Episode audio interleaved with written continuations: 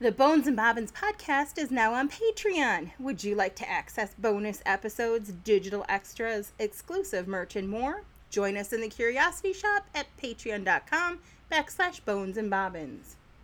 Your generous support helps make the show happen and will also earn you our very eternal gratitude and entry into our private Patreon only Facebook group. Ooh, fancies. Mm-hmm.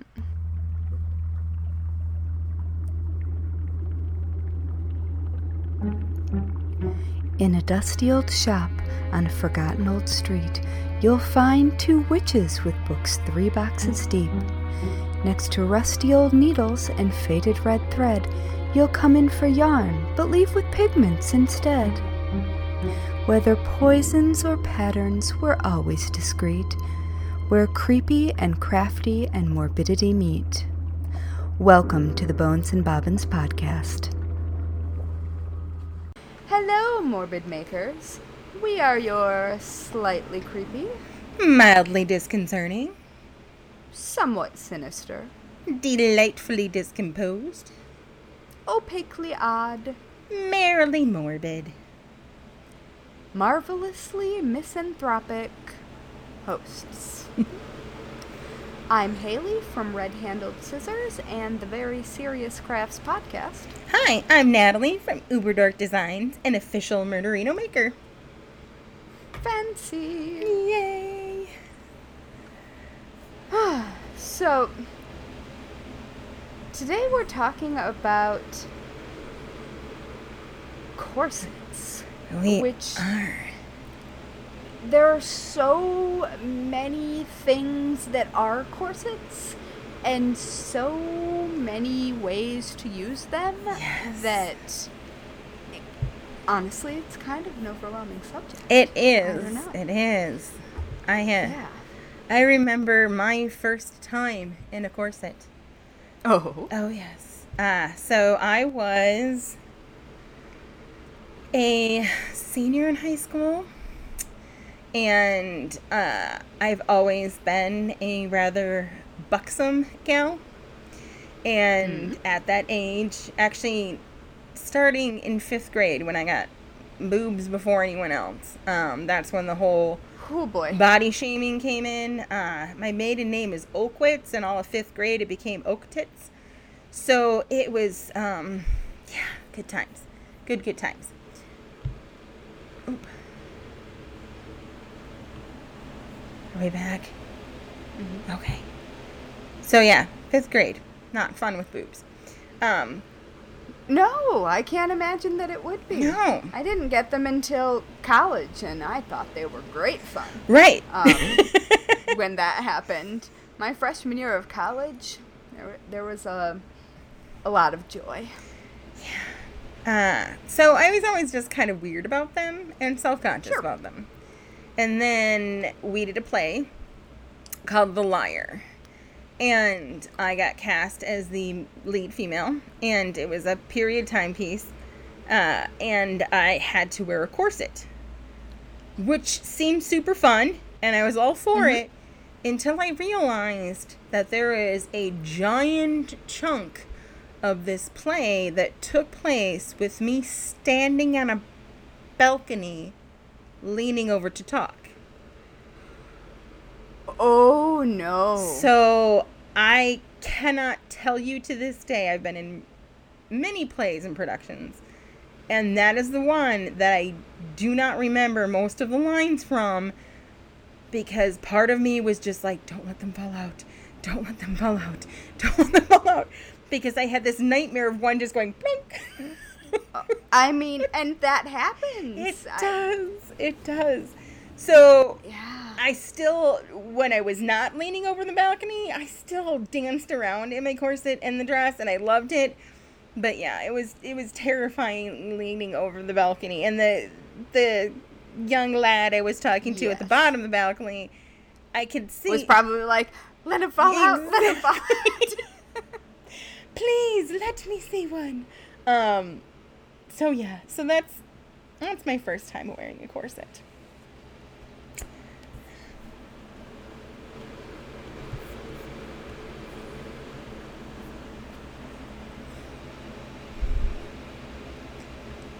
Hi. Hi.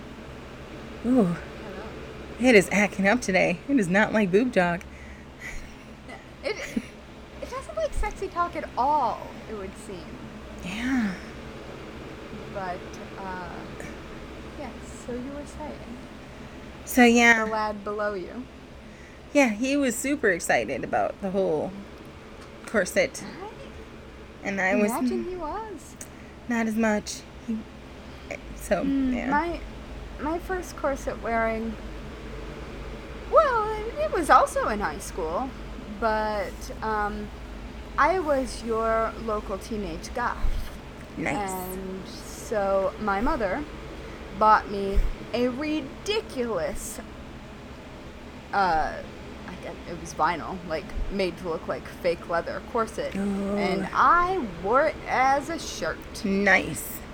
Yep. And every time like my dad or my stepdad would fuss a bit about it, she would be like, What? It's not like she's having sex.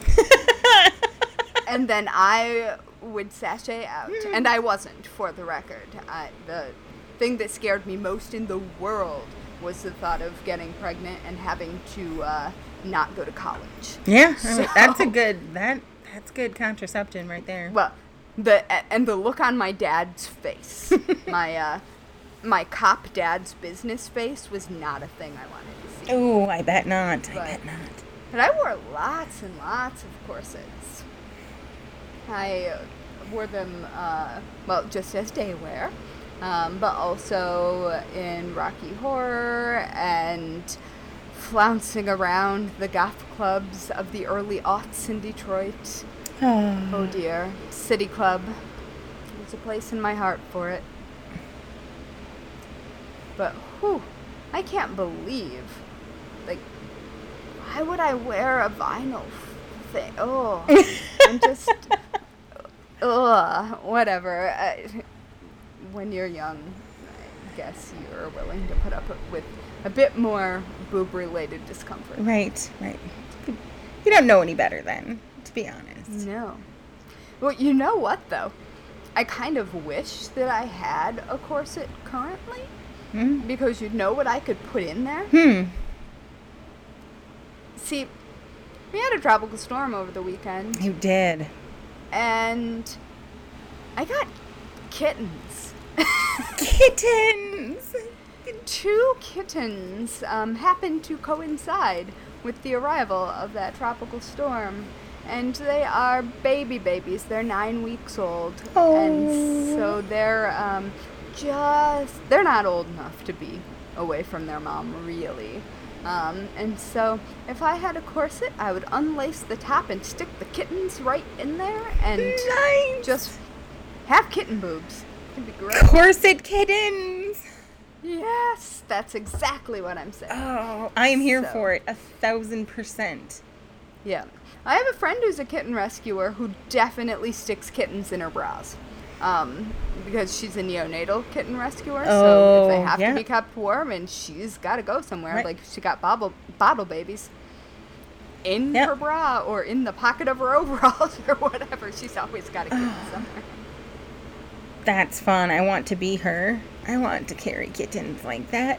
I don't think you do, though. There's a lot of sad when it comes to kittens. Oh, that young. yeah. Yeah, that I couldn't But she's awesome. Uh, I don't know if she listens. Maybe she does. Hi, Maddie. Maddie. Uh, Hi, Maddie. Does, um, Badass Quilters Society. And Bless you awesome. for your kitten love. Yes. Um, but yeah, so uh, boobs on display. Or Boobs not on and display. kittens. Boobs and kittens are like two of the greatest inventions on earth. I agree completely. Who I'm do- really glad that we're combining these things. Seriously. Who doesn't like boobs and kittens? Right? No one I want to know. Exactly. Yep. So, uh, do you know who I do like to know? Hmm. I like to know um, our Curiosity Shop members. Oh, Yeah, I like to know them too. yeah. I think we should take a quick break to thank all of our fantastic Curiosity Shop members over on Patreon, and give Yes, a totally normal, not at all creepy welcome with a dash of boobs and kittens to our newest members. Because that's not creepy at all. Right. uh, Joshua Shoemaker, who should have been on last week's episode. And I have known Joshua since he was tiny lad. In fact, once upon a time, I babysat Joshua. Um, Well. Right? Um, and he's one of my favorite humans.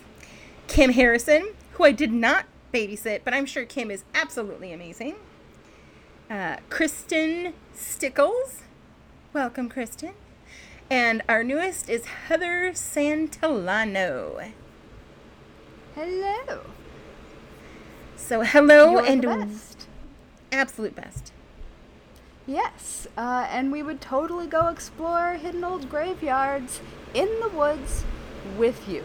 That's how much we love you. Yes, kittens optional. No, they're not. They're definitely going to be kittens. They're Creepy dolls are optional. True. Also, Uh, well, they're not optional for me currently, as there are there are two frozen Charlotte dolls in a package sitting right behind me right now. I'm very excited. And for those of you who have listened to our dolls episode, um, you may or may not be delighted to know that I bought a set of them, and one for me and one for Natali. And they have been here for mm, about a week, probably, just under a pile of selenite. because even the box is terrifying. it is a wee bit, isn't it? Yep. I'm gonna send that box to you when I send yours. She's like, here, take the you box. can have the box. I can. I'll take the box. Maybe it will appease the entity that is. oh no, I don't want to make the other one mad. You know what? Um, we've managed to talk about boobs for a while, and it's been okay. So we're on a roll. We're on a roll. well, all right.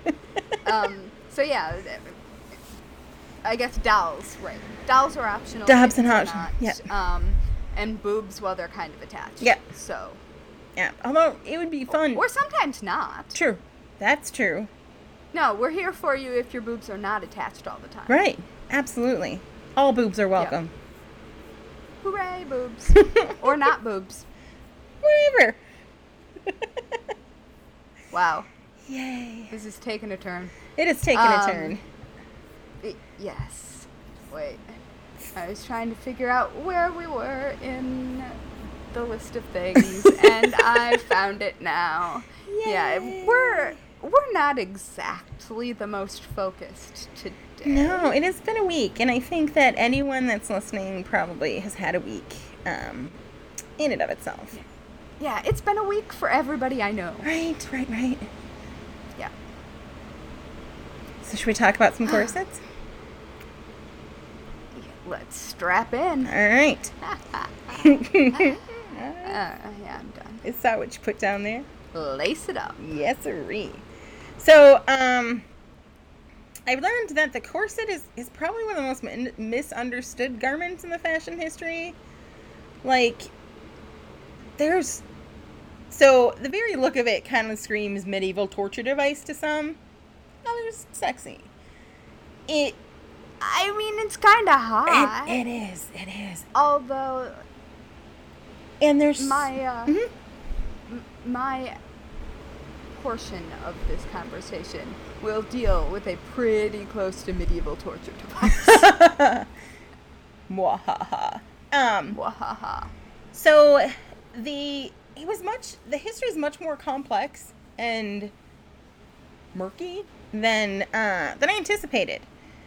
Mhm. But the one thing that is pretty much universal is that the corset represents a fundamental shift in the entire concept of clothing and tailoring. Yeah. Instead of shaping clothes to the body, as has been throughout time, the body began to form to the fashionable shape of clothing worn. So, Yes. Denis Bruna, who is the curator of the Bard Graduate Center's exhibition Fashioning the Body, wrote in an essay for the exhibition catalog There's no natural body, but only a cultural body. The body is a reflection of the society that presided over its creation. So, that's yeah, I always think fun. that's interesting. Right? Um, like when you look at old photos Mhm. like of like my grandparents in the 50s like their bodies don't look like mine right. but they're not necessarily doing anything to make their bodies look like they do Right. I, I always find that to be fascinating or like the 20s or the 30s or like different silhouettes Right. like bodies somehow manage to look different in different eras right. and it's probably perception Exactly. Yeah, and yeah, it's so. It is. It is. It totally. I, I wouldn't have thought that the topic of corsets would would hit me on a, a deeper philosophical level.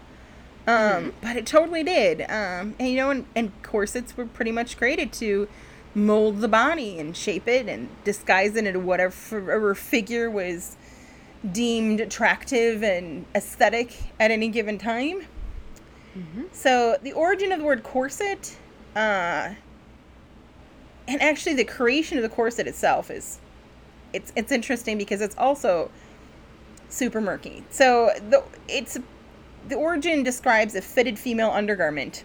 Um, according to Dr. Joan Evans, in her book Fashion and Underwear from Babylon to Bikini Briefs, in mid- in medieval times the word denoted some kind of cloak that was ironically for men.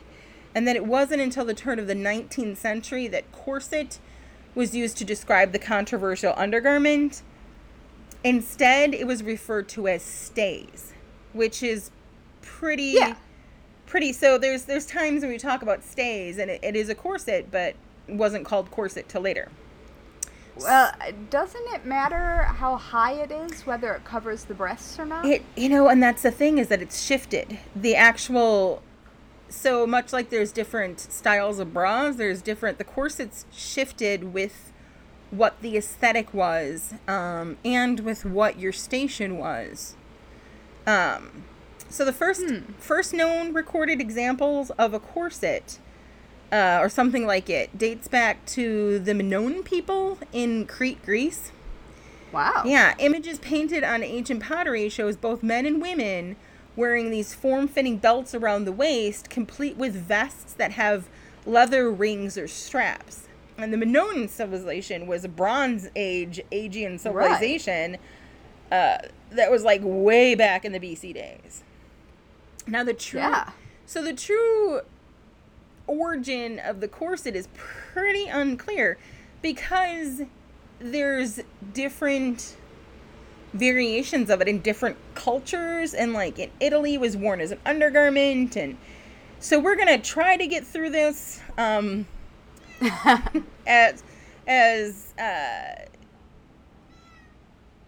concise and not go into like all the bajillion different ones. So i'm trying to yeah. trying to keep it and we it don't have we aren't fashion historians Right, right. so, So I'm trying we're to- gonna gloss over Right. I'm trying a- to a keep lot it, of things. Yeah, I'm I'm going for a a pretty straightforward uh, through the centuries, a Mm-hmm. brief down through the centuries. So we're gonna start our historical tale uh, at the 15th century because that's where like better recordings regarding corsets have begun.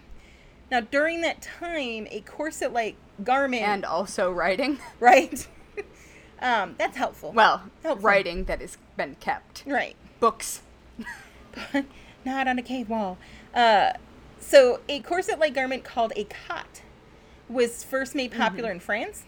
Now, it had a similar shape to the corsets that we know today, but it didn't provide much coverage to the bust. It had a square neckline and white set straps to reveal the upper breast and collarbones.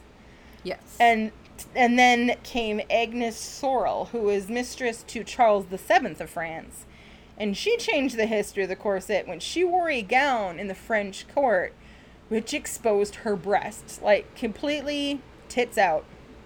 Uh, and then it, well, that was a thing for a while like having like the tops of the nipples visible right?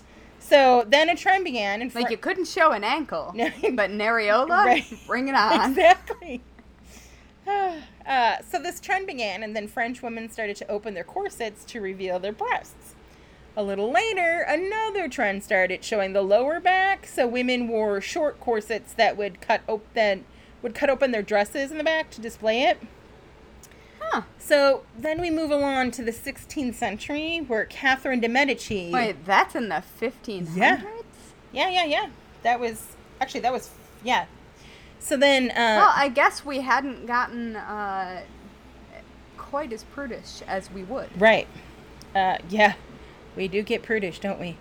Uh, so, moving along, 16th century, Catherine de' Medici, who is often credited with introducing corsets to France via Italy, uh, banned thick waists at court. And that meant that wealthy women in public view were required to wear corsets all the time. Uh, otherwise, you could not get invited to the parties. So these 16th century corsets were laced at the front and the back, and they had a decorative panel in the front and the back called a stomacher that concealed the laces. Spanish versions of these used wooden or bone rod called a busk in the front to create a flat shape, while the English Tudor corset used iron corset covers, because, you know, iron. Uh, whereas Like you do. right? Whereas Germany and Italy still rocked a less rigid style at the time, it was pretty much made out of like quilting to make it stiffer.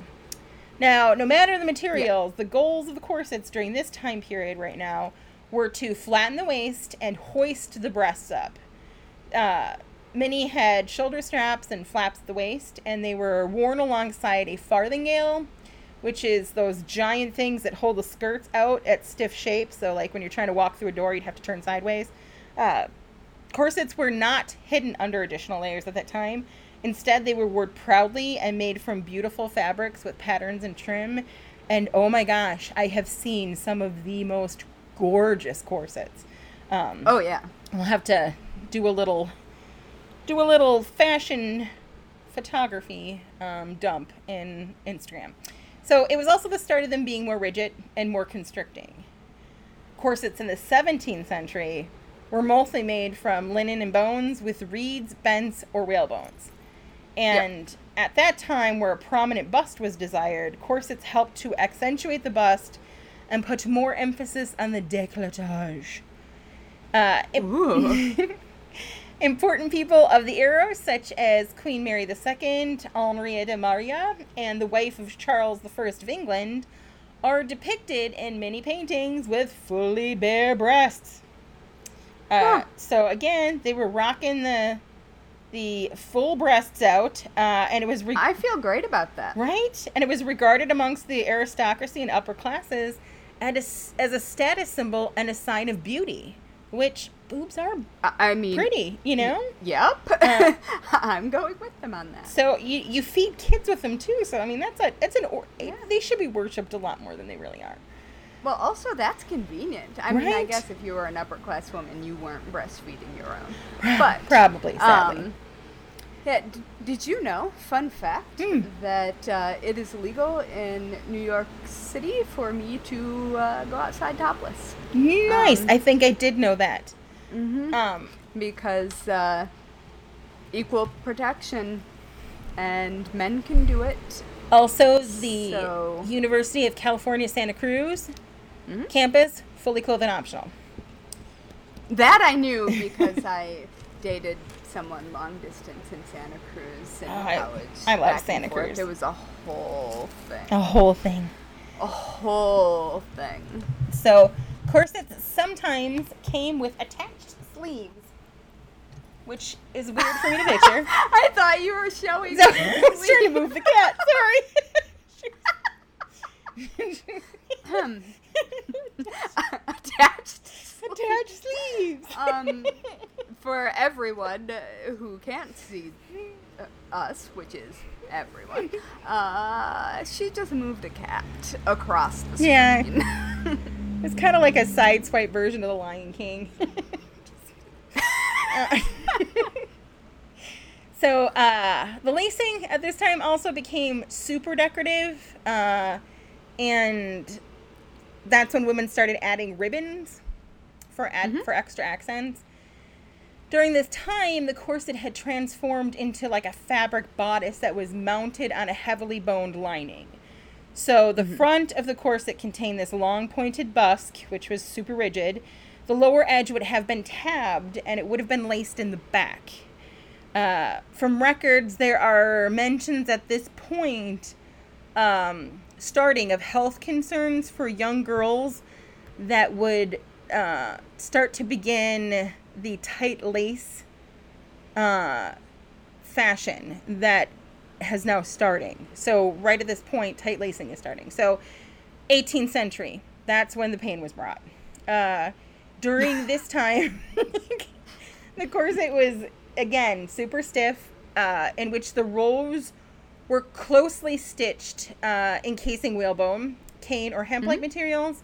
Design itself was long waisted. It was cut uh, narrow back, wide front, shoulder straps, um, and the most fashionable stays pulled the shoulders back until the shoulder blades almost touched. Uh, So they had fucking great posture. Exactly. Uh, talk about tits up on this, man. So the Yeah. resulting silhouette, the shoulders are thrown back, super stiff, high and full bosom. That is So we're we're having an orgasm just walking around. That's right, right.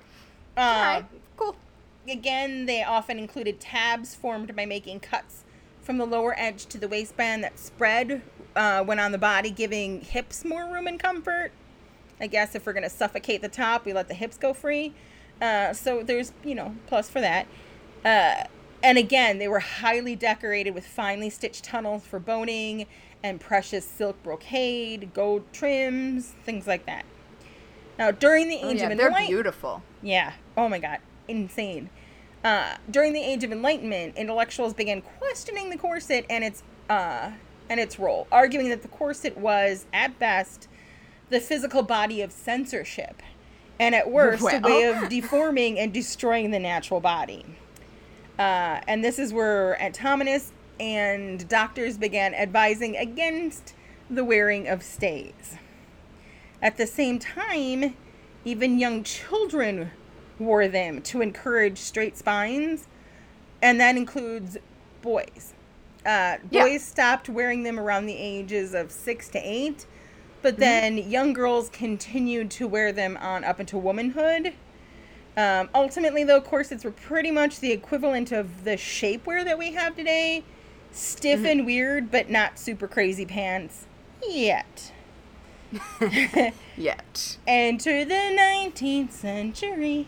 Uh, so 1839, Frenchman by the name of Jean Werly made a patent for women's corsets made on the loom. And this kind, Oh. yeah, this type of corset was Woven corset. woven, yeah, and it was popular until 1890 when machine-made corsets gained popularity. Before this, Okay. all corsets were handmade and typically homemade. Now, when people think of corsets, uh, Well, so we're all most clothes. right, right, right. Uh, Well, all clothes, I guess, at this point. yeah, which is a skill we need to bring back, but that's a whole nother episode. Um, so the image that comes to mind when you say the word corset is pretty much the 19th century corset, tight laced, cinching the mess out of things. Uh, but surprisingly, the period of extremely tight lacing was only really popular like mid 19th century. Uh, so what's this tight lacing stuff I keep mentioning? Well, it's pretty much exactly as it sounds. Uh, it's pulling and tying the back laces as tightly as possible. And this started as some women wanted more shockingly nor- like noticeable hourglass figure. I found an ad that I need to include uh, in notes. Uh, it's an 1850s corset advertisement, and it ran 100 patterns for stays for ladies and 50 for children. Seven shillings for an 18 inch waist, rising six pence an inch. And according to the same ad, you could get a nursing corset for $1.75. Tune into our Patreon episode next week for more about that nonsense. Uh, but yeah, Yes. also just so uh, I wanted to give a visual to anybody that was listening, just for like a reference. 18 inches is about the circumference of a honeydew melon. Yeah, bitty bitty waist. So, some women even. cl- Yeah. I mean, I'm a very small woman, and I have like a 25 or 26 inch waist. You and you are small. Um, and like, I don't get much smaller than that. So, so, ooh, I can't imagine. right. Well, some women claim they really loved the sensation of being laced so tightly, which I get. Um, with them, it was Yeah, I'll get to that also. it's probably it's like the lack of oxygen produces feelings of euphoria but it also produces fainting spells so so Ah, 19 fainting couches. so 19th century corsets might measure 18 inches fully closed but you were supposed to keep a little room in the back um open with the laces kind of like when you tie your shoes you know? A lot of rumors uh, started popping up about whalebone academies where young women's corsets were laced so tightly that their waists did not exceed 13 inches but they're thought that those are rumors that were completely made up by guys who were just really turned on by the idea of a woman having a waist only slightly larger than a frickin' orange uh, so i'm 13 inches, that's absurd. right so like i did not go down the whalebone academy route I mean, I'm pretty sure that babies have larger than 13 inch waists. Good lord. So, now we're gonna cruise on into the That's like my kitten. kitten corsets. Uh, No. so now we're gonna cruise into the 20th century, and that Yeah. brought with it just quite a few changes. So this time, exercise like biking, archery, golf, stuff like that uh, was being embraced by women. All of those were much harder to do if you were wearing a corset. And then World War One came, and it would be uh, it would also hinder women who were trying to help with the war effort, factory workers, nurses, anyone that just needed to bend over at the waist from time to time, pretty much. So, um, oh. so by the time the war was over in 1918, uh, new flapper fashions came around, and that didn't really require um, an hourglass waist. Uh, No, you wore no bra and cami right. knickers. So uh, at that point, Or a chemise. corseted came uh, kind of morphed into what we now know as the girdle. So Oh, I need to stress that corsets, tight lacing, waist training, all still widely practiced in some subcultures, and I am a 1000 Mm-hmm. percent here for it, um, as long as it's done wisely, because bodies have parts. Also, um, Yeah. I do really love how I don't know if you've I'm sure you've seen it because we are such similar people. The piercings, the corset piercings in the back, where Yep. you get the rings down each side and then they string Ah. it together with yeah. At the same time, I look at it Ah. and I'm like, that's so pretty though. Yeah, it's beautiful, and then I want to pass out. Right. Like it's, which I guess fainting couch. There you go. See? There we are. Full circle. But yes, it's beautiful. So that's my uh, that's my quick trip through the history on various cha- and there's it gets real detailed as to how long the busk was and it would shorten and lengthen here and there and then there's the whole waist the just the corset belts it's way broad so by all means Oh yeah. Well, and they're different shapes for different eras, like the wasp waist corset. Right. That was really not a very healthy way for you to stand. Like, right There are lots of, well, corsets. There are just so many. Right so that Um, was broad quick trip down Yeah. the corset that is the stereotypical what you picture even marilyn monroe gone with the wind any you Yeah. know just corset corset Any Ren fair that you've ever been to. yes yes yes yes Oh my goodness. so Um.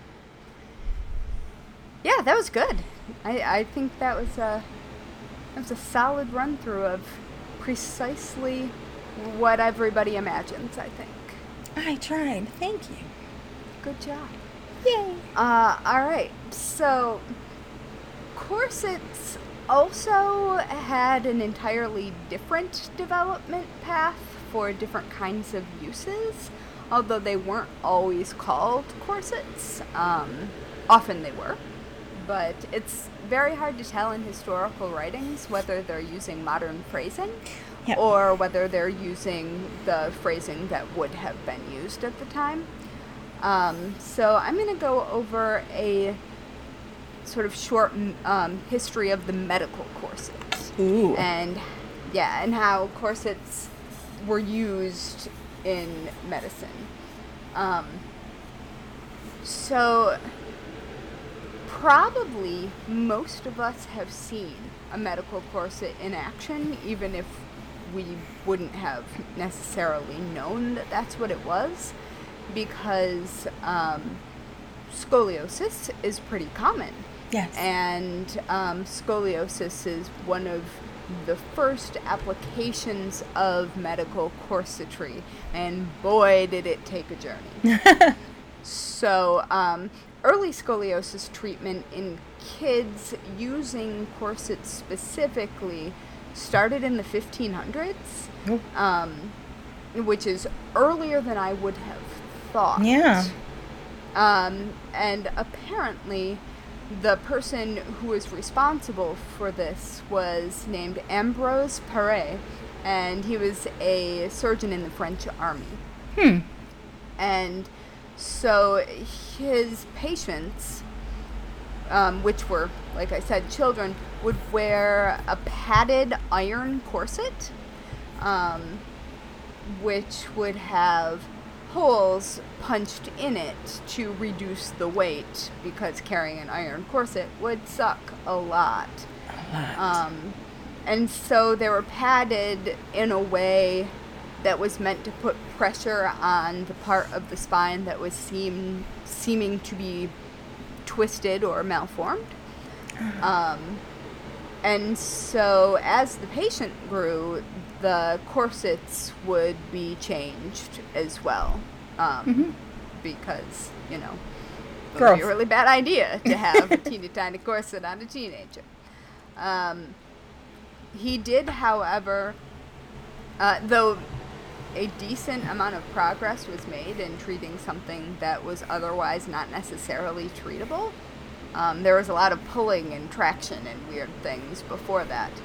Um, he also noted that his particular method wasn't successful after skeletal maturity was reached Yeah. Okay. which I kind of get, although I would argue that um, it's probably just a lot slower, Right. and maybe people didn't live long enough. yeah. True. True.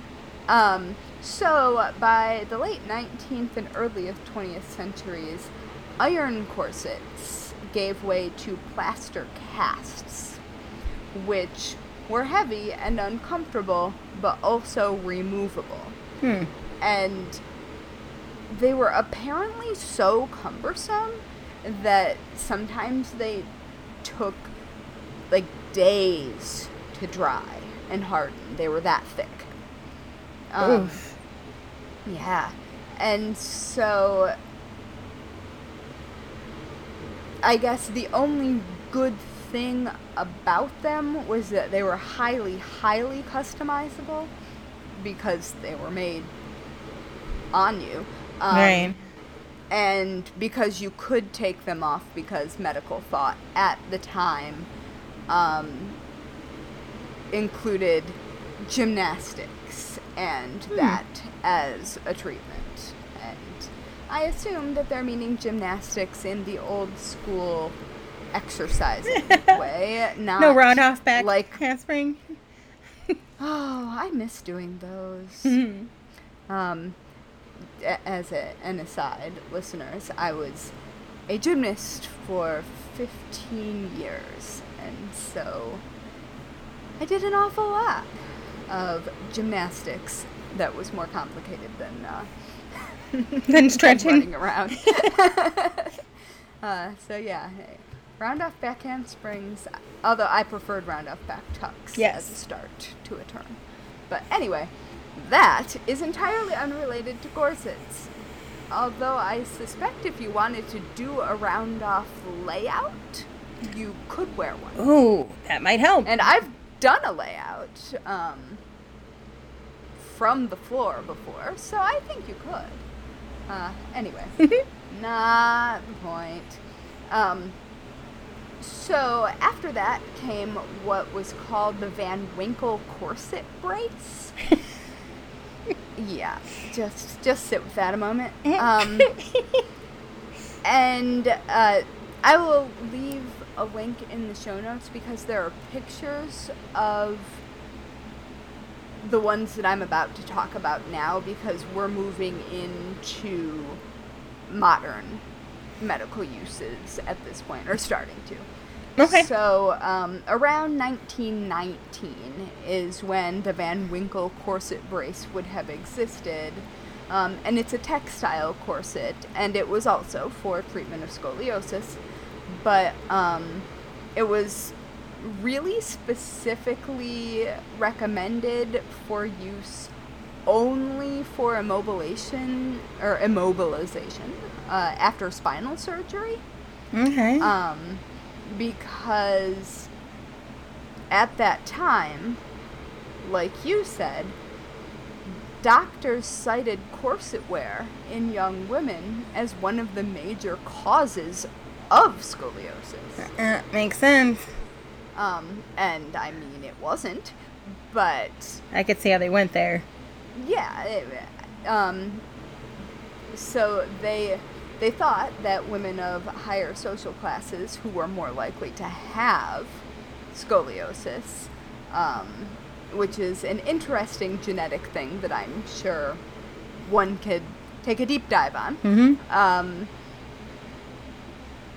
they also had muscle atrophy on their dominant or the, the twisting on their dominant sides created muscle atrophy on the other side. Hmm. Um, and so the Winkle corset brace, I actually really like. It looks so comfortable, which is a weird thing to say about historical medical equipment.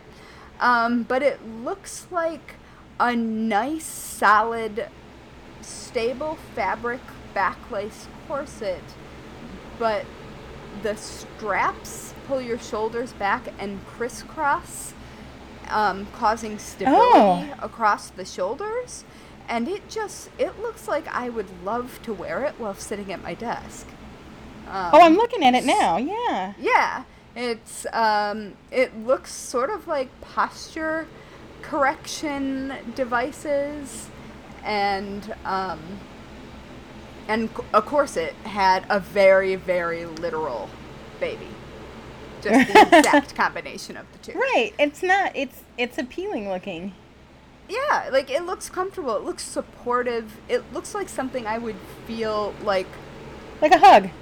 like held in by. Yeah. Um, in a good way. Right. Um, so, where am I? moving along, um, the Brodhurst corset is next, and this is the one that you see in your nightmares. You know, it doesn't sound as fun as a Van Winkle. I'm just saying. No, no, It's a very This dooming name. The metal frame with leather Oh. strap contraption that um, looks like you would find it in a particularly scary basement corner of an antique shop and or on a steampunk kit. So, yeah, it's um definitely definitely something. So, um, Bernard E. Brodhurst, who the corset is named for, um, wrote that um, spinal curvature could be corrected, and um, he wrote this originally in 1864. So, sort of the Van Winkle and Brodhurst corsets were sort of overlapping. Um, and so he thought that in order to correct certain curvatures, that you needed to have direct and opposing. Ah, my husband. And yeah, I'll, I'll just hold on for a second. Hi, Jeremy. I'm recording a podcast. Okay. Um, have some water.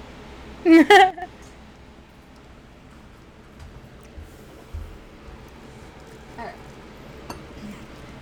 So, um, where am I? Brodhurst thought that spinal curvature was something that was curable, and that doing so required pressure on specific areas in order to create an opposition of pressure to the place that was twisted. Mhm.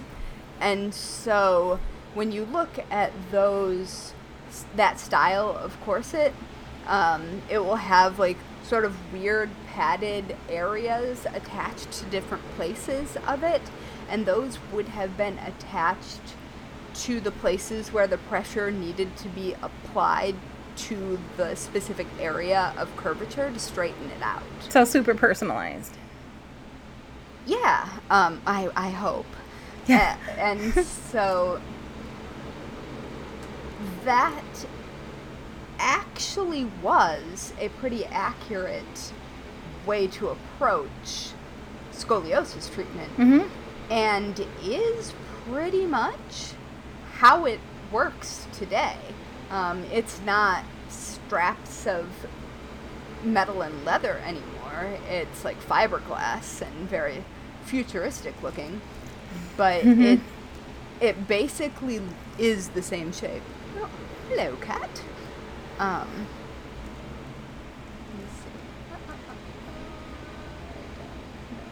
I got all confused when my spouse came that thought. Okay. Um, so the modern brace that is it's the um, Brodhurst brace's direct predecessor is called the Chêneau brace. And it looks about 300% less steampunk than the Brodhurst brace, alas. Aw. Um, but functionally, it is very clear that that is where it came from and how it works. And so that, because scoliosis was one of the main things up until polio became a, a Mm. really strong issue, yeah. um, where you might need a, a medical brace. Largely, the history that I found was scoliosis specific.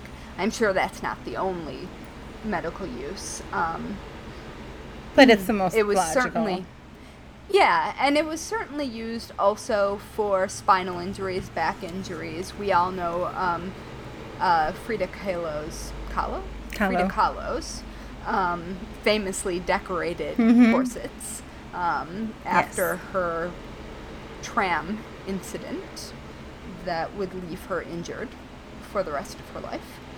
Um, and they were also used in different ways for polio patients before there was an actual, uh, before there was a vaccine or Mhm. any sort of treatment. so today, medical corsets are still used, um, largely for back support and posture improvement, but also for things like digestive improvement.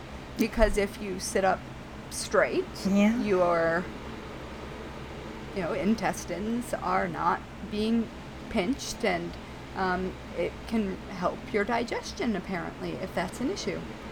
Um, Seems and- legit. yeah, and the taller the corset, the more upright support it provides.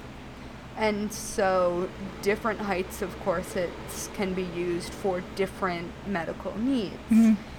And um, the fitting for medical corsets is often the same for modern bespoke corsetry, which I will talk about later, um, because it needs to fit the curve of your natural spine Yes. in order to be functional. You can't just get a ready to wear um, random corset and think that it's going to work out for you. Um, and so, like, if you have certain body shapes, like um, lordosis, which is more commonly referred to as a swayback, Mhm. um, I have that. Um, the boning and actual tailoring of a corset needs to be very different so you don't hurt yourself. Right. And so it is supportive. Um, so there are many ways that current medical corsets are used now. Scoliosis, as has been for a long time. Um, the reinforcement for hypermobile joints. Um, Ooh, so yeah, if you yep. have, um, oh, what is it? Something Danos. The Evie Oddly has it. Yes. Uh, so does a friend of mine from school.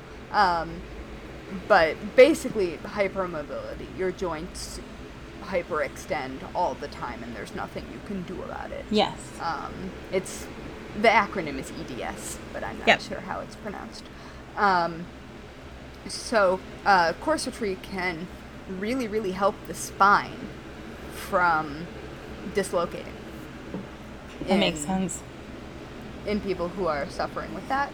Um, osteoporosis stabilization and support in pain management is a use that I actually hadn't thought of. Right? Um, and for postpartum women, although anybody can have this, but postpartum women often, or are the most common people who do, um, uh, diastasis recti, Yep. um, where your abdominal muscles are separated. Mhm. Uh, you can use the compression of a medical corset to push them back together and support that area. Yep. Post C section. Yep, exactly. Yep. And um, apparently, also, they're used for compression therapy for anxiety. That makes And- sense. Like a weighted Yeah. base, like vest rather. You know, Well, exactly. I mean, uh, as someone on the spectrum who myself uses a weighted blanket sometimes, I can totally see. I mean, and my cat has a thunder shirt. It is exactly that. Yeah. And uh, I am told by this article um, from the Lingerie Addict that it can also help menstrual cramps by Ah. providing um, strong pressure on the lower abdomen. But I don't know about you, but ain't nothing gonna fit me when I have PMS that fits me when I don't. Yeah. So, and I'm not going to get fitted for a corset. Mm, Also, I don't want anything pressing that down there at that No, time. no. Like that No. doesn't sound like fun. Like a No. heating pad. I mean, if it had a built-in heating pad, like it was a heated maybe. Uh, well, I mean, be- when you're building in the kitten pockets, Oh yes. you could build in the heating pad pocket. Oh my god. I mean, why not? It's your corset. That's it. That's it. We're gonna start a line of bones and bobbins, kitten corsets, built-in heating pad. Yep.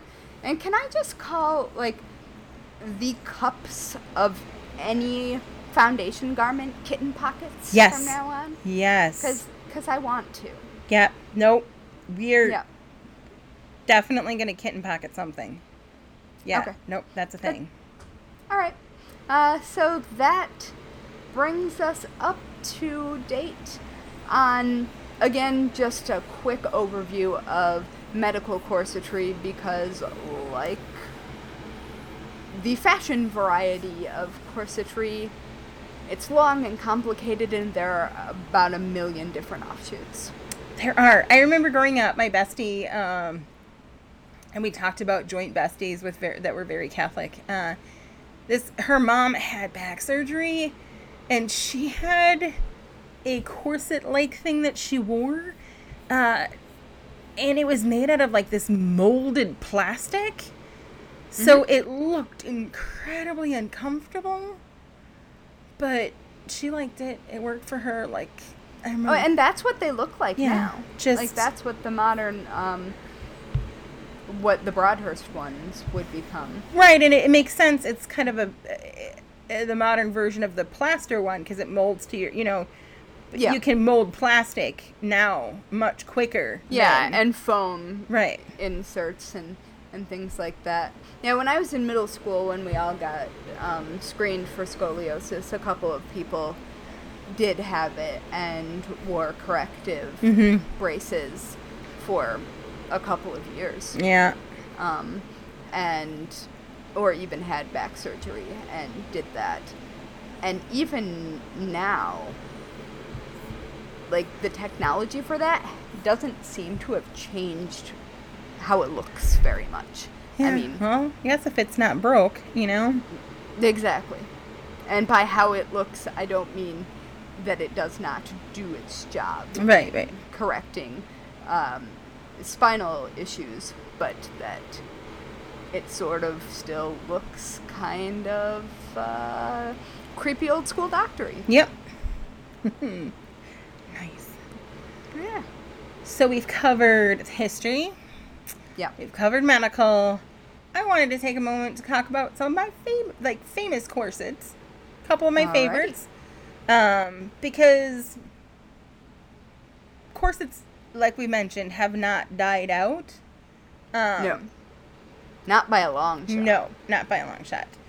So in 1947, so where I left off on my last tale, you know, World War One had changed styles to, you know, for various reasons, mobility and also affordability because fashion was a luxury at that point um, in time. Um, the economy had changed. Now we're going to jump to 1947, which was only two years after the end of World War II. Right. So the French uh, Christian Dior presented a collection that symbolized not only a departure from the previous styles, uh, but the beginning of a new society. So it's interesting the how pivotal in fashion history the corset really is. Yeah. So he once again made fashion like important. When his collection hit the runway in Paris on February 12th, 1947, um, That it- is the. Oh no, it isn't. Huh? Never mind. It, that is very, very, very close to the birthday of the also Catholic childhood best friend. But Oh, hers wow. is the 11th, not the 12th. Oh wow. Yeah. Coincidences. Uh, yes, never mind. so this collection would be deemed highly innovative by some and appalling by others. So the ones that loved it loved the fact that it was the direct opposite of the utilitarian clothing that was adopted pretty much as a uniform during wartime. This was Yeah. sophisticated, it was very feminine. Dior didn't want to create everyday clothes for pragmatic women. He ra- he wanted to sell a dream of the good old days when women could afford to be extravagant and deliberately glamorous. The new look was a rediscovery of prosperity, and women across generations and social classes adopted it happily. oh, but that's interesting. I'm looking at I'm looking at it right now. And Yep, it's also Hip very padding. modern looking. it is. It's very modern, but he's taking the hip padding, the Mm-hmm. draperies, pleats, embellishments, um, all these other exaggerations. Um, I hope he didn't bring back panniers. Well, in Minnie's minds, it was regressive ideas, and Minnie criticized Dior for taking away women's newly attained independence by lacing them back up in these corsets and making them wear long skirts again. Um, No, I and think it was they look this hot, but I right. I, oh my god! I, I think the collection's amazing. Oh, amazing! But I get it. Um, I and say as I have my sleeves roll up and I look like I just need a pack of cigarettes and I'm uh, ready to be James Dean. little little Rosie the Riveter wrap in your hair. Uh, so, Mm-hmm. in during this story, I found uh, another group of uh, people that I didn't know existed, but would also like to hang with. Uh, so it was the little little below the knee club. They literally called, um, and they staged a protest against the new look in Chicago, with banners that said, "We abhor dresses to the floor. Women join the fight for freedom in the manner of dress." Um, so they were real. Wait, little below the knee? Yeah, little below the knee club. So in That's how I like my skirt lengths. Right. So I think we could hang with these people. Um, also, I put a link in for the reading. You can click on it. They're adorable. They are amazing. We would totally hang with them. Um, I'm excited. so this then America this caused a split in fashion. American fashion designers who embraced the modest, sleek silhouettes before, and whose businesses blossomed during the war, were also similarly appalled by Dior's design. Coco Chanel, the star of the pre-war fashion, even mockingly remarked that, and I quote, "Dior doesn't dress women; he upholsters him them." So, this collection forever changed the history of fashion because no longer would there be one standard for all. Designers would design for practicality, some would design for glamour. Mm-hmm. So that's where like pret a porter and then, you know, the shit people walk down the runway that will never be wear, worn by anybody. They're just works of art, which are great works of art, but you look at them and like, Sure. I cannot grocery shop in that. Um, so it's amazing to me that this corset, um, the corset again, it's never truly left the culture, and it's again gone to um, kind of divide things. Then in The uh, little below the knee club is amazing. I am Right? looking at their pictures. I Walking down a runway. Uh, no, they must be walking. They're in New York City. They are. must be. There's- Uh, well, uh, walking in Chicago, in too. front of uh, Bergdorf's maybe because I recognize the windows. Or I recognize the um, ironwork outside the windows. Wearing bathing suits. That, and is carrying a sign that says, "Do we need padding?" Yep. Aren't they great? and no, they don't. no, they don't. They're great. I love them. I, oh my god! Seriously, like why they don't have a movie? I want a book. I want to know everything about these women. Me too. I think we need to do an entire episode on these women. I agree. I agree. I'm down for that. I'm in love with them. So same here. Same here. Uh, Yes. so anyway, sorry to interrupt. I just that's no fell in love away. with them and needed to tell you. also, there's a whole nother group in our Patreon episode too. Like, I found new heroes researching this. So another fast forward, like another one of my favorites. So 70s were a big year for me, favorite corset wise, because in the 70s, Vivienne Westwood began using Westwood began using corsets as part of her historic punk aesthetic. Um, and she imagined corsets as empowering women rather than binding them. But my absolute Right. favorite corset from the 70s was designed by Donfeld. Donfeld was an American costume designer. He was known for works on films like Spaceballs, Prizzi's Honor, The Great Race. In addition, he made the costumes for the action adventure fantasy television series Wonder Woman, for which he was nominated for an Emmy Award in 1978. That's right. Hell yes. The Wonder Woman corset. And when I My was a mom handmade me a tiny, tiny version of it when I was a kid. That is amazing. My parents bought me seven pairs of Wonder Woman underoos, and I wore them. Oh, bitches. I definitely had those. I wore them everywhere. I ran around the backyard in them. I would try to wear them to the store, much to my mother's dismay. I would not take them off. Seven pairs. I used to of- wear them in high school, but they only come in boys now. Uh, no. So I used to There's wear a- boys underoos. they re-released the. They re-released. They have. There's an adult Wonder Woman underoos now. Oh, oh, heck yes. Yes, yes, Um, yes. I just remember desperately looking for them because I wanted Right. uh, matching underpants and tank top for whatever reason. Cause And fun. uh, I got Incredible Hulk underoos. Ooh, that's um, another good one. in I- high school. Nice. And Batman. So good. So, Anyway. so Wonder Woman corset iconic. yes. And then, uh, last but not cer- certainly not least, uh, eh, my favorite line of modern day corsets was the 1990s Jean Paul Gaultier collection created for Madonna's Blonde Ambition tour. We Uh, all just know given give- those. right. Yeah. Uh, everything about them is sexy, and then and pointed. and amped up on power. Like it just. So fashion critic. She's so badass. Seriously.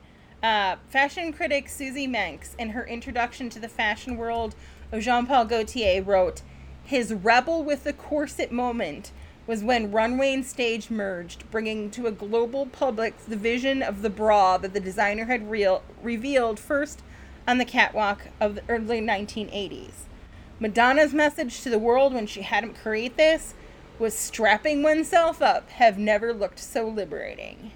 It was constructed from linen and combined this broad shoulder tailoring of the era's corporate uniform with this seductive allure of the corset and encapsulated his knack for working with on the boundaries of oppositions, power and eroticism, masculine, feminine, boardroom, and bedroom. And that um, that is pretty Holy much shit. Mm-hmm.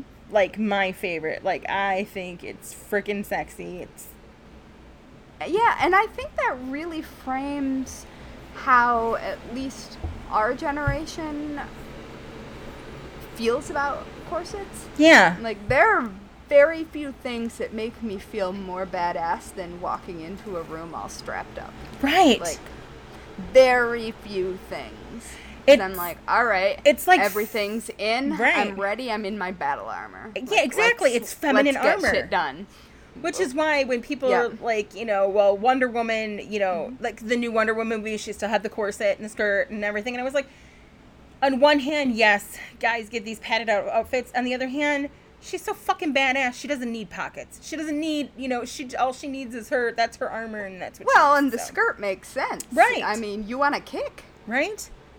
So, uh, uh, like range of movement.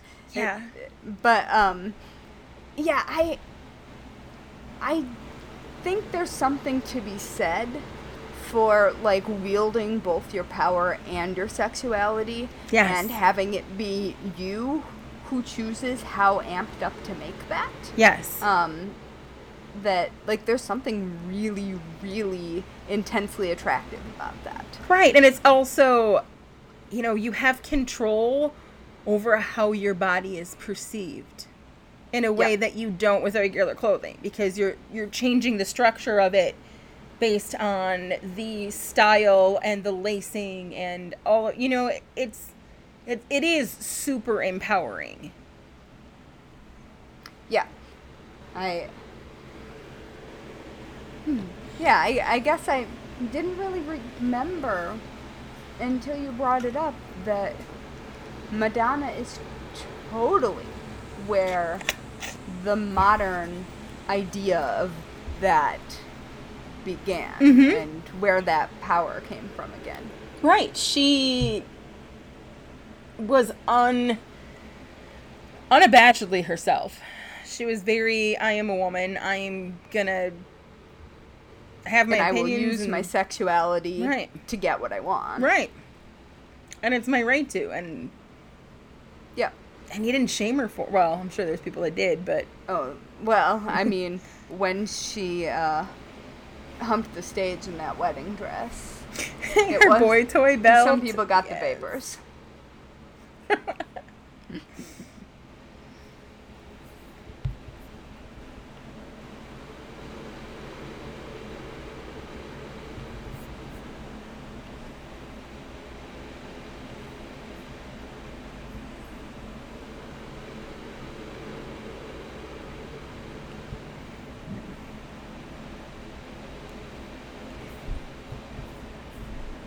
Hello.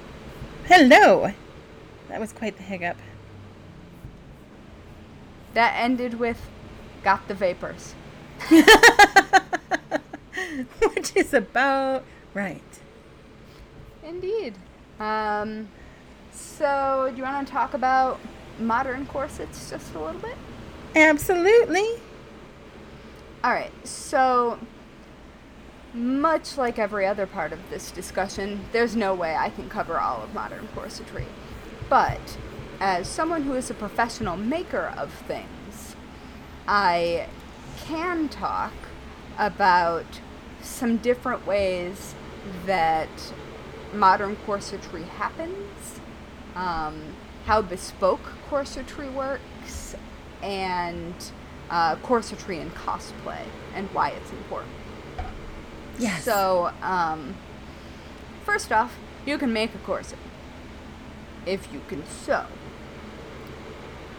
Good luck with that, though, because, like, making sewing a corset itself isn't hard. Sewing one that fits you is. it's the tailoring. Yes, and well, and the boning, Yeah. and getting the boning correct, and so, like, I, I have personally, have I sewn a corset? Yeah, I actually have sewn a corset top, but it was a very very simple princess cut with Mhm. relatively, like, only I think two or four places where there was boning. Hmm. And nowadays, you can get, like, it doesn't have to be whalebone and it doesn't have to be metal. You can get flexible plastic boning. Um, so you have a little more freedom of motion. And so, if you're going to make a corset, you should know exactly how you want to use it. Like if you're going to wear it as clothes, it wants to fit differently than if you're going to wear it as a foundation garment. Yeah. That, And so there there are definitely books um, that show corset making techniques and also I can recommend um, a few pattern fitting books that help that show where like wrinkles and pulls are Mhm. and the surprising places where things are too small or too big um, that make them. Um, so, the complete guide to perfect fitting is probably probably my go-to, um, and also Kenneth D. King's Smart Fitting Solutions. Um, so, before you try to make one, know how you want it to look, know how you want it to fit, and then experiment with the shape before you even think about boning. yeah. Um, which is good advice for everyone, I guess. I was gonna say you should always think before boning. At yes, least you should. It's it's it's true. Boning is a big decision. Um, all right. So, um, in less dramatically well fitted corset requirements, we've all seen Ren Fair cosplay corsets. Oh yes. And they aren't usually boned. Some No. of them are, but they're not, they don't need to be. The point is that they have laced up. in it's the some aesthetic way, versus the generally function. speaking, the front. Yeah. And those are a lot easier to fit. I actually have a pattern for um, a steampunk TARDIS dress that is a lace up corset and such. Uh, it also has a Dalek variation. Nice. Um, but it's very much in the like cosplay genre of accessible making. And so that sort of covers the if you wanted to approach making it yourself. yes. Um, you can certainly buy ready to wear corsets hmm unless you have a specific, a very specific body type. They probably won't fit you particularly well, but you probably don't need them to. If, like, what you're trying to do is, say, take them off.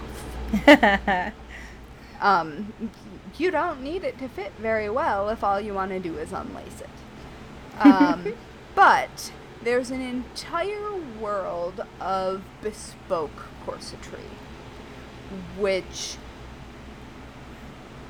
professional corset makers are some of the best technical sewers that I've ever seen Yeah. because the small adjustments that need to be made to make something both completely second skin form fitting and also comfortable is incredibly incredibly difficult and the detail work is phenomenal yeah. and so if you're going that route expect to pay for it Yes. because you're definitely talking about someone who is going to measure you, fit you, make a muslin, fit that muslin to you, make a pattern to your specific specifications, Yeah.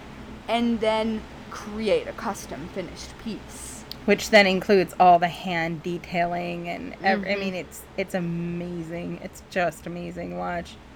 Yeah, and so the uses for that can be fashion. Um, it can also be medical if you're looking for well-fitting support. Mhm. Um. Cat, leave the kittens alone. Um, uh, Jeremy, can you come get Mr. Big Stuff? He's yowling at the kittens. Can you hear him? Uh, anyway.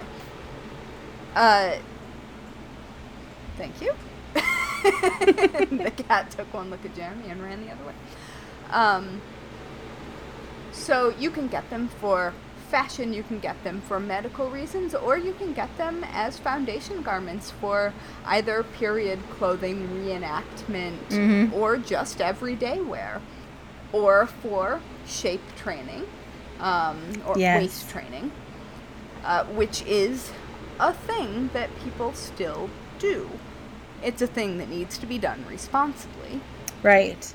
but it's absolutely still part of the culture and custom of corset design. Yes. And so I found a particularly the same person who wrote the uh, article on medical uses has is a bespoke corset maker. And I found it interesting how many articles, like how much information about corsets that I found weren't directly on like a news site, but more on like fashion designer, uh, Yeah. costume construction, on on individual sites like that.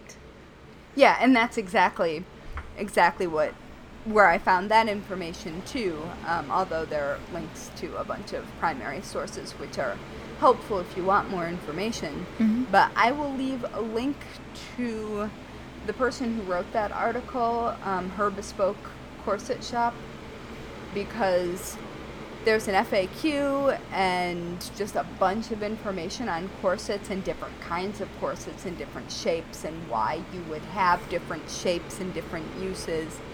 Trying to remember the different kinds that you could get. Um, waist training and tight lacing is a specific kind of corset. Yes. Um, ribbon corsets are a specific kind of corset. Um, knit corsets are a specific Mhm. kind and construction of corsets. Um, there's also integrating corsets into uh, custom clothing. Mhm. So I definitely um, I have made a dress for the Emmys when my husband has been nominated, and I built in um, construction into the top so I wouldn't have to wear an undergarment with it. Nice. And so that is part of that. You're so fancy. You're so fancy. Um, oh, sewing that dress was the worst idea I've ever had. um, but and there's also uh, the Gibson girl silhouette, which people Yes. will recognize when they see it. Yep. Um, there's a much shorter um, minx design silhouette. Um, there are just a lot of variations, and this person seems to have some pretty fantastic information. Ooh, the kittens are riled. Um, and hold on, I'm trying to find her I name should- since I've been talking about her. I should remember. Um, before we post this, I Oh, will grab the link. There's- Marianne Faulkner. Ah, okay. is the name of the person who both wrote the medical article and um, has the corsetry line of her own. Nice. There's um, an episode of the Try Guys where they all go in and get fitted for corsets and wear them for a weekend. And of course, Eugene, being the fabulous creature he is, fucking rocks it like nothing. He wore it to Pride um, with his own outfit, and it's amazing. But um, it was an interesting. It's an interesting yeah. video. I'll have to. I'll have to link it in the show notes. Yeah, I should say that um, corsets aren't just for women. Yep, I forgot to Um, mention that as well. Yeah, men also wear corsets, um, medical corsets, often for back support and back injuries, and you can also get specifically tailored for men corsetry for daily posture correction. And it seems to be kind of a lovely, like very comfortable thing. Mm-hmm. Um, apparently, a lot of people, once they get laced into an actually fitted corset, end up feeling relief because it's taken so much pressure off of a lot of areas and cause given them a lot of back support. which I fully understand. Um, the I know we talked a lot about boobs, but I'm gonna bring it back around to boobs again. We're talking about corsets. I remember I had like sometimes boobs are just heavy, but Oh. bras are not comfortable. And I had a partner who used to like to stand behind me and just hold them up for me. And it felt That's so nice. Right, like he was a total boob guy, but it was it felt so comforting. Like they were, he was taking the pressure of lugging them around. He was happy. I was happy. I didn't have to. It was, but that that Oh yeah.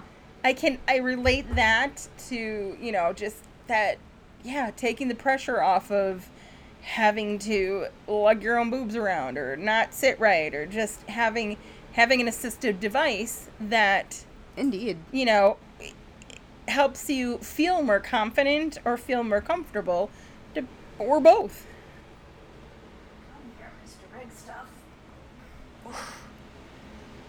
Ooh, you smell like chamomile. Um, yeah, so I think that is pretty much all I have to say on modern corsetry because there's so many ways to do it. Like, so much fashion information out there, so many people doing really interesting things that I think if you have a specific area of interest, you should really take your own deep dive into it. Definitely. Definitely. Yes, Please don't pull the cord out of my microphone, Mr. Big Stuff. Jeremy, please come get Mr. Big Stuff.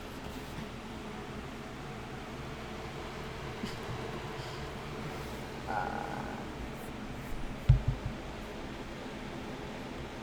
I'm just holding the cat still, so he doesn't take the cord out. And I guess my spouse did not hear me. Ooh. He's sharp. All right. Um. So yeah. Shall we? Oh, weekly worst way to die. that does. That brings us to the weekly worst way to die. Hmm. That's. I didn't put much thought in that. Can't think of a corset related death. Uh, well, I can certainly think of, of course, it What? related that, but um, I I think my this week's worst way to die is the scornful look from Mr. Big Stuff whenever he remembers that the kittens are here. Ooh, That is my worst way to die this week. See, That is a also good my one. most likely way to die. that you know what? That's a good one and and highly relatable. Um, given our puppy, our puppy acquisition and cats. Um, I am gonna say that my weekly worst way to d- oh, I had a hornet in our house. Uh-uh, and no. I did. It was on our micro. It was on my microphone. I took a picture of it. Oh, yeah, and it no. was super sleepy, and I totally ushered it out of the house. But um, I cannot. Uh, I cannot imagine being stunned to death by hornets. I think that would be a completely sucky way to go. Um, because Ooh.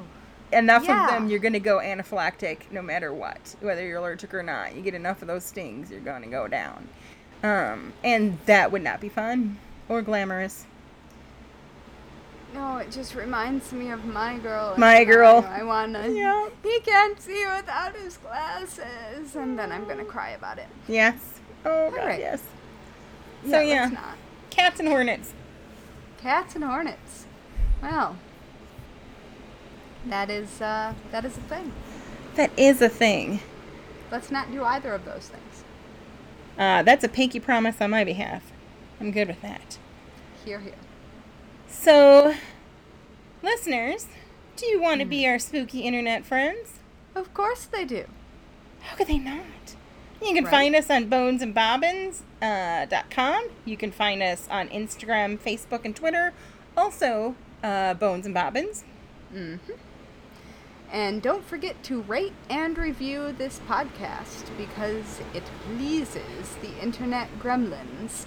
And that is how we show up in recommendations so other morbid souls can find us. And don't you want them to find us? We need all the morbid souls that we can get. It's true, we're using them to power something big. Big. I wasn't supposed to say that. and on that note, let us leave you with some advice that you should never forget. Lock your doors. And don't run with scissors. Huzzah! Each episode of the Bones and Bobbins podcast is written and researched by Haley Pearson Cox and Natali Hoyce. Our music was composed by Loyalty Freak Music. You can find us on Instagram, Twitter, and Facebook at Bones and Bobbins. Subscribe now on Apple Podcasts, follow us on Spotify, or check us out wherever you listen to your favorite podcasts so you won't miss a minute of our strange and creepy content.